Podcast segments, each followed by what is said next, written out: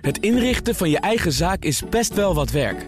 Daarom biedt IKEA voor Business Netwerk 50% korting op interieuradvies. Word gratis lid en laat je werkplek voor je werken. IKEA, een wereld aan ideeën gegevens over het internet. Zijn boardrooms zich bewuster geworden van de digitale gevaren van deze tijd? Ik vraag het aan Gerard van Vliet, directeur van de Nederlandse Vereniging van Commissarissen en Directeuren. Leen Papen, hoogleraar Corporate Governance aan de Nijrode Business Universiteit. Voorzitter van de Raad van Commissarissen bij Unive Dichtbij. En voorzitter van de Raad van Toezicht van het SNS Reaal Pensioenfonds. En mijn zakenpartner van vandaag is Fieke van der Lek, commissaris bij Triodos Bank, Arriva Nederland en Achmea Vastgoed. Toezichthouder bij de Luchtverkeersleiding Nederland en ook nog eens hoogleraar pensioenmarkten aan de Vrije Universiteit. Goedemiddag allemaal. Goedemiddag. Goedemiddag. Iedereen is er, dat is alvast heel goed om te horen. Laten wij beginnen uh, met uh, Air France KLM. In het bijzonder KLM uh, presenteerde vandaag een recordverlies over het eerste kwartaal. Waarbij gezegd moet worden dat Air France het ook nog weer aanzienlijk slechter doet dan KLM. En dat wordt natuurlijk in deze tijden ook weer benadrukt. Leen, wat zegt het over de verhoudingen binnen dat concern? En de discussie die nu speelt in Politiek Den Haag? Nou, de verhoudingen worden er niet beter op, denk ik. Maar dat waren ze al niet. En in de loop van de afgelopen weken is dat, denk ik, eerder slechter geworden dan beter. Wat wel interessant is, dat uh, iemand schreef dat in ESB. Um, als je naar de luchtvaart kijkt, zou het natuurlijk te wensen zijn dat we in deze crisis ook over de grenzen heen kijken en ook andere besluiten nemen. Uh, omdat er in mijn ogen ook overcapaciteit is. En je dus ook op een regionaal, liefst mondiaal niveau zou moeten kijken naar de vraag wie red ik wel en wie red ik niet en in welke mate. Maar goed, we doen het altijd weer terug uh, langs de nationale lijnen. En wie zou er wat jou betreft moeten bepalen wie er wel of niet gered wordt? Nou ja, dat laatste is een, een goede vraag, Thomas. Uh, ik pleit zelf voor um, uh, betere regels die je natuurlijk op voorhand had moeten opstellen. Want nu is het in, in, het midden van de crisis wat lastig om die te bepalen. Maar ja, je zou daar natuurlijk ook een OMT'tje avant letteren van kunnen maken. die je daarover laat besluiten. Ja, hoe moeilijk het ook is. Maar ik denk dat dat wel een goed idee is. Maar dan moet je wel criteria hebben. En die hadden we vooraf moeten formuleren. Maar goed, we doen het nu tijdens de wedstrijd. Eh, en dat kan ook, maar dat is altijd ingewikkelder. Ja, we, Leen, we hebben natuurlijk op zich wel uh, het mededingingsrecht, waarin criteria zijn geformuleerd ja. voor staatssteun. Een belangrijke ja. les die we in de financiële crisis geleerd hebben toen er ook banken gered werden, is dat die criteria bepalen dat dat niet um, ter reparatie mag zijn van zwakke bedrijven. Dus de concurrentieverhoudingen moeten wel uh, uh, ja, geborgd blijven. Um, dus je zou toch, voor, zoals jij zegt, ook voor Europese maatregelen kunnen pleiten die alle bedrijven raken. En wie er dan het slechtst aan toe is, die zal dan toch het loodje gaan leggen. Wat vind je daarvan? Nou, dat, ik, ik, denk dat dat een goed idee is, Fieke. En uh, ja, dat is natuurlijk. Uh, dat leidt er dan vast toe dat niet elk land meer zijn nationale uh, luchtvaartmaatschappij zal hebben. Ja. En dat is natuurlijk ook, denk ik, al wat tientallen jaren lang nodig is. Maar ja, Italianen houden al Italië al uh, tientallen jaren in de lucht. En datzelfde gebeurt natuurlijk nu ook weer uh, in Nederland. Dus ik zou ervoor pleiten om op dit punt ook inderdaad op Europees niveau uh, te oordelen. en hoe pijnlijk dat ook soms zou kunnen zijn. Ja, maar goed idee. Toch nog even over dat gelijke speelveld, waar het dan eigenlijk ook over gaat. En het respecteren van de verhoudingen van voor die ingrepen die vaak vanuit de staat worden georganiseerd. De oprichter van Ryanair zegt: dit is staatsdoping en hij wil dat Europees gaan aanvechten. Vermoedelijk omdat hij buiten de boot valt. wat betreft die steun. heeft hij dan een punt? Vraag ik ook even aan jou, Gerard. Ja, natuurlijk heeft hij een punt. Uh, want zoals dat in elke sector die ter discussie staat uh, relevant is. Als je er buiten valt, heb je een punt. Want je wil ook graag die steun hebben in dat geval. Uh, kijk, in dit geval met KLM. die krijg je eigenlijk de discussie weer terug van wat is nou cruciaal voor het voortbestaan van de economie of voor het voortbestaan van de maatschappij. Hè? De nutsfuncties die wij met elkaar zouden willen hebben. En de grote vraag is, ik weet niet of je dat nog weet, maar toen wij de nationale vogel kozen in 2015 volgens mij, was dat de grutto met op verdienstelijke plaats de merel en de huismus en niet de zwaan. Uh, dus je moet je op dat punt al afvragen of die zwaan nou zo trots moet blijven functioneren als symbool voor datgene wat we met elkaar willen. Ach, Gerard, of het inderdaad niet op Europees al. Ja, als, als we de Rutte willen redden, moeten we iets aan de landbouw en de veeteelt gaan doen. Maar ik weet niet of nou, dat kijk, in een boardroompanel moet. Fieke, je slaat de spijker op zijn kop. Waar besteden we ons geld aan? Uh, want ik weet niet, uh, iedereen moet zich wel realiseren, alles wat we nu uitgeven, moeten we met elkaar straks weer opbrengen. Uh, dus je moet keuzes maken en die zijn nooit populair, die zijn nooit afgewogen op het moment dat we het met elkaar gaan terugkijken. Zullen er ongetwijfeld fouten zijn. Dit gaat ongetwijfeld, hè, Dijsselbloem wordt al ingeschakeld, er gaat er weer een enquêtecommissie komen. Allemaal interessant, maar we kunnen het maar één keer met elkaar beslissen. Maar, maar Gerard, er is toch juist heel veel discussie over wat er zou gebeuren als je KLM en Schiphol aan hun lot zou overlaten. Het eerste domino-steentje waar Wopke Hoekstra het voortdurend over heeft. Nou, dat, daarom vind ik het ook interessant. Ook meewegen. Daarom vind ik het interessant welke domino-steentjes hier aan mee gaan werken. Want ik zou, als ik op Hoekstra was geweest, in eerste instantie gevraagd hebben aan de keten, aan de OR en de vakbonden, uh, net goed in dat Frankrijk gedaan. Wat gaan jullie doen? Wat, wat is het jullie waard dat ik jullie ga steunen? Dan heb je een ander draagvlak. Hè. Nu, nu, geeft hij al geld. Hij belooft al dat hij het gaat redden. En je weet hoe dat gaat. Hè. Dat moet een beetje meer en nog een beetje meer en nog een beetje meer.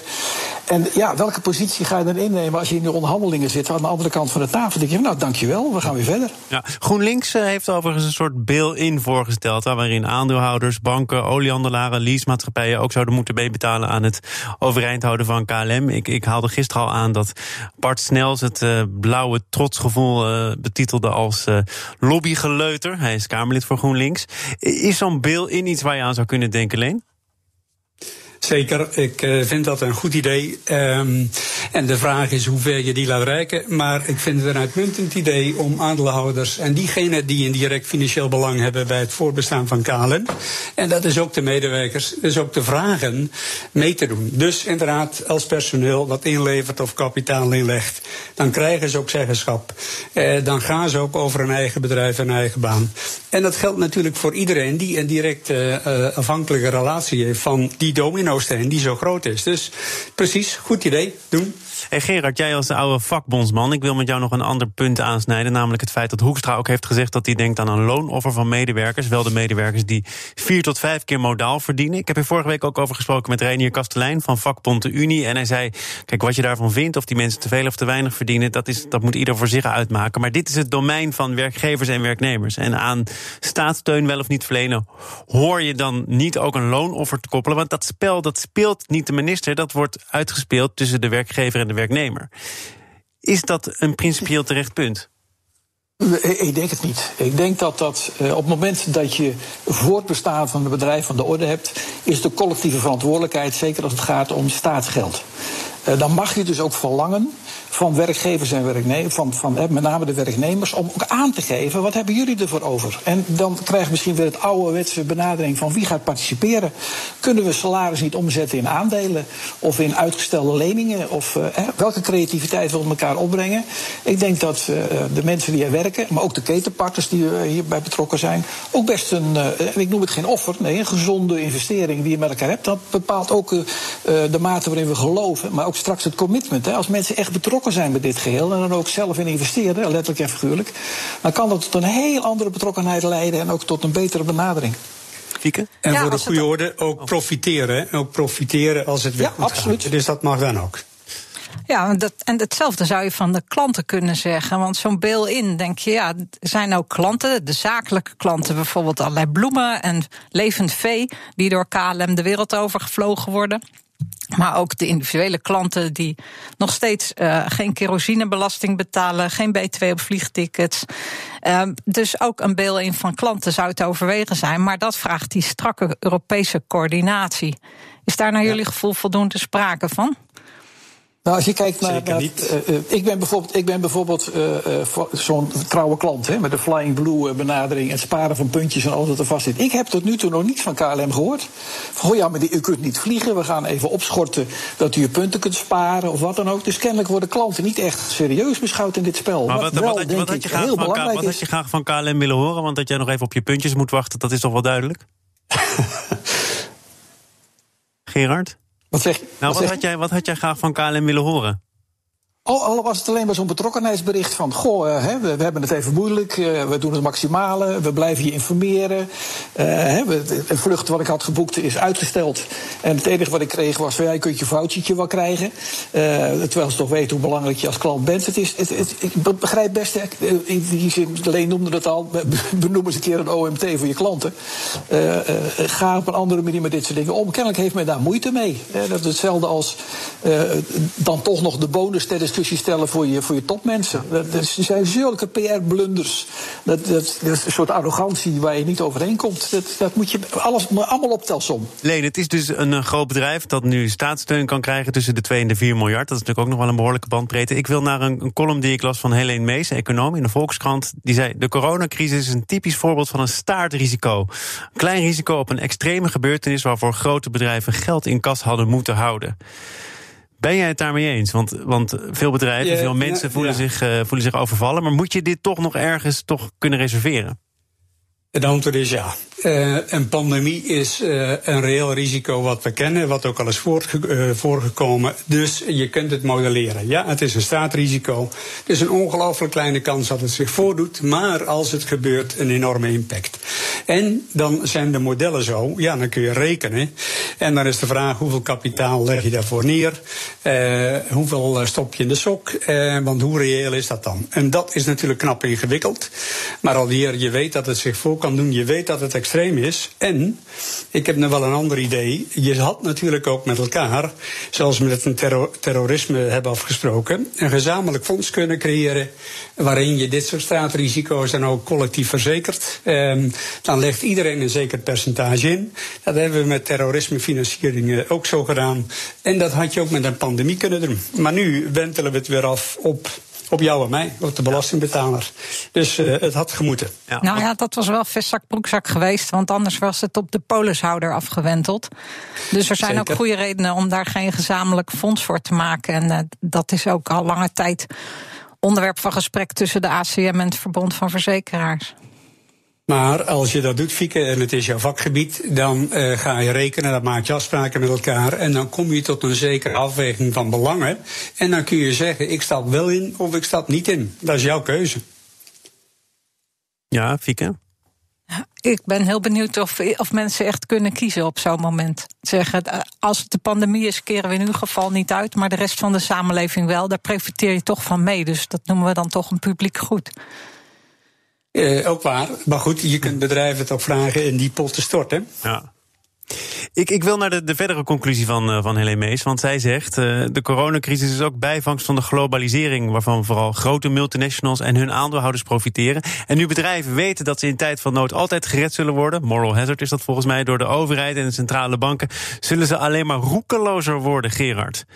Uh, is dit daarmee dus ook een beetje pap en nat houden? Hè? KLM weet, uh, wij krijgen steun van de overheid, dus wij kunnen ook in de toekomst risico's lopen waarvan we weten dat we ze lopen en we worden gered. Ja, uh, keuze, dividend of buffer. Hadden ze geen buffer moeten hebben voor al dit soort risico's die ze lopen? Dat is ook bij terrorisme natuurlijk het geval. Uh, uh, ben je dus eigen verantwoordelijkheid? Of heb je zoiets van, nou nee, ik moet me toch mijn aandeelhouders tevreden stellen. Dus ik moet à la Shell toch vooral zekerheid bieden dat de dividend doet. Dus noodsboek ga ik ervoor lenen, want dividend ga ik maar uitkeren. Uh, blijft een, een, actueel thema. En wat mij betreft moeten bedrijven op zich al rekening houden met tegenvallers. En dit zijn natuurlijk majeure tegenvallers, maar je zou ze moeten kunnen opvangen. Ja, ik, ik, dus- ik, moet er wel denken aan een column van Matthijs Bouwman, ook al eerder aangehaald, over foute bedrijven. Hè. Als, je, als je kritisch bent, is ieder bedrijf fout. Want als je een te grote buffer hebt, dan heb je de overheid niet nodig. Als je geen buffer hebt omdat je ze aan je aandeelhouders hebt uitgekeerd, dan is het verwerpelijk. Zo kun je natuurlijk wel op alle mogelijke manieren redeneren. Nou, het is dus belangrijk om de aandeelhouders dat weten te waarderen. Dat een bedrijf buffers heeft. In plaats van dat aandeelhouders continu op efficiëntie zitten te duwen. Exact.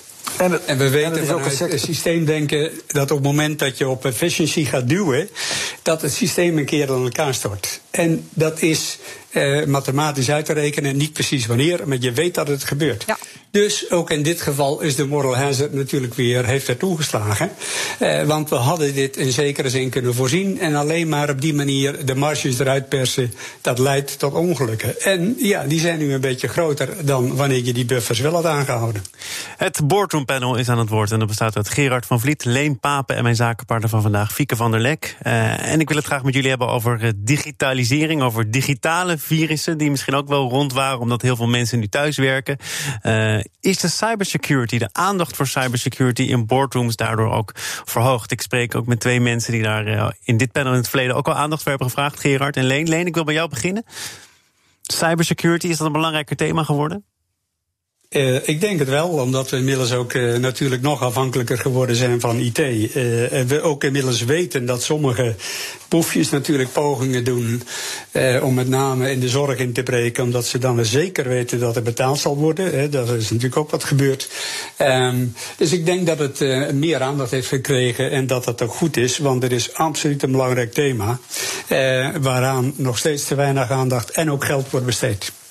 Ja, ik, eh, merk het ook in gesprekken met collega-commissarissen. Dat gaat natuurlijk nu ook allemaal virtueel.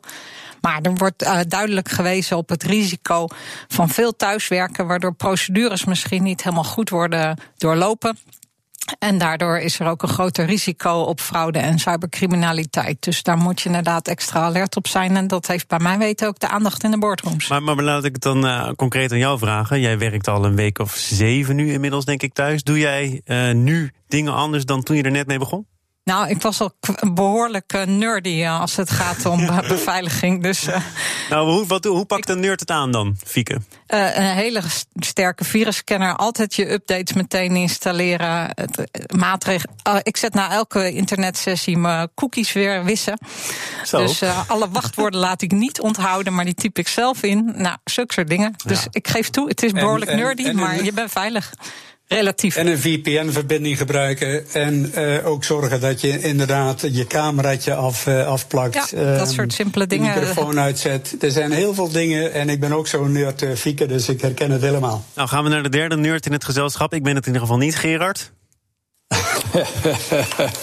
Wat leuk, het gezelschap van nerds, van nerds ja, te zijn. Binnenkort een nieuw panel. Nee, wat, wat je constateert is dat de kennis van de gemiddelde commissaris of toezichthouder of, of CEO vooraf aan deze crisis al niet maximaal was. Dat is niet verbeterd. Want er zijn niet als een paddenstoel cursussen voor uh, dit soort situaties ontstaan. Uh, als ik dan Fieke hoor, dan denk ik van. Als het echt zo belangrijk is, heb je twee PC's in huis. Eén voor, je voor de communicatie, een iPad of een PC, waar je alleen maar combineert en dan alleen met een VPN-lijn, zodat je zeker weet dat daar niks op fout kan gaan. Uh, dat je niet per ongeluk toch die bijlagen opent uh, waar je die virus uithaalt. dan heb je ook gewoon een checklistje gekregen van je bedrijf waarin staat wat je wel en wat je niet moet doen. dan is er een plan op basis waarvan VPN-lijnen zijn gemaakt met dingen. Dan weten we ook waarom we Zoom, Teams of Meetup hadden gebruikt. Kortom, ik constateer dat de problematiek alleen maar erger geworden is, maar de kennis niet is toegenomen de afgelopen tijd. Ai, daar moeten we denk ik voor dit onderwerp even bij laten. Want ik wil met jullie toch ook praten over een intelligente manier om uit de intelligente lockdown te komen. Uh, daar werd gisteren weer wat meer over duidelijk tijdens een persconferentie. Het aantal regels is flink versoepeld. Um, is die timing goed, Fieke? Ja, in zoverre dat uh, de samenleving echt toe was aan een perspectief. Dus uh, dat, dat wordt nu geboden. Um, er zat een zeker verrassingseffect in. Uh, de persconferentie werd vrij kort van tevoren aangekondigd. Dus uh, ik denk dat dat op zich goed heeft gewerkt. Ja. Uh, tegelijkertijd, de, de, berichten zijn best wel ingewikkeld. Um, en er moet nog veel worden uitgewerkt. Ik vind het ergens knap van het kabinet dat ze zich in die zin kwetsbaar opstellen en zeggen: we zijn nog bezig. Um, maar aan de andere kant zal er nog veel ja, uitgewerkt en gecommuniceerd moeten worden om te zorgen dat ook iedereen zich eraan gaat houden. Maar laat ik eens kijken naar de, de werkzaamheden waar je zelf mee bezig bent. Bijvoorbeeld Arriva Nederland, mm -hmm. mondkapjes. 1 juni weer een volledige dienstregeling. Uh, wat, wat, wat weten jullie daar al van? Hoe pak je zoiets aan? Uh, daar wordt achter schermen dan al heel lang over, uh, over gedacht, ook in openbaar vervoer overlegorganen. Um, vanuit Duitsland zijn er ook al regels geweest die invloed hadden op het openbaar vervoer in de grensregio's. Dus het denken is al verder. En dat zal in meerdere sectoren het geval zijn. Dat er eerst in de sector wordt nagedacht en dat dan het kabinet de knopen doorhakt. Ja, in, bij de vorige persconferentie was nog wat verwijt. Leen, als ik het me goed herinner, onder andere van horeca-ondernemers. Er is aan ons gevraagd om aan allerlei protocollen te werken. Nou, hebben we die uitgewerkt. Gebeurt er niks mee? Uh, probeert het kabinet op deze manier dan iets goed te maken? Ik denk dat dat een deel van de werkelijkheid is, eh, Thomas. En uh, hoeveel weet ik ook niet. Um, kijk, als je mij vraagt, ik ben geen viroloog, uh, maar ik ga af op de wiskundigen. En die zeggen, nou, als je nou nog twee, drie weken had gewacht, dan had het aantal besmettingen aan geweest dat je ook de testfaciliteit had gehad.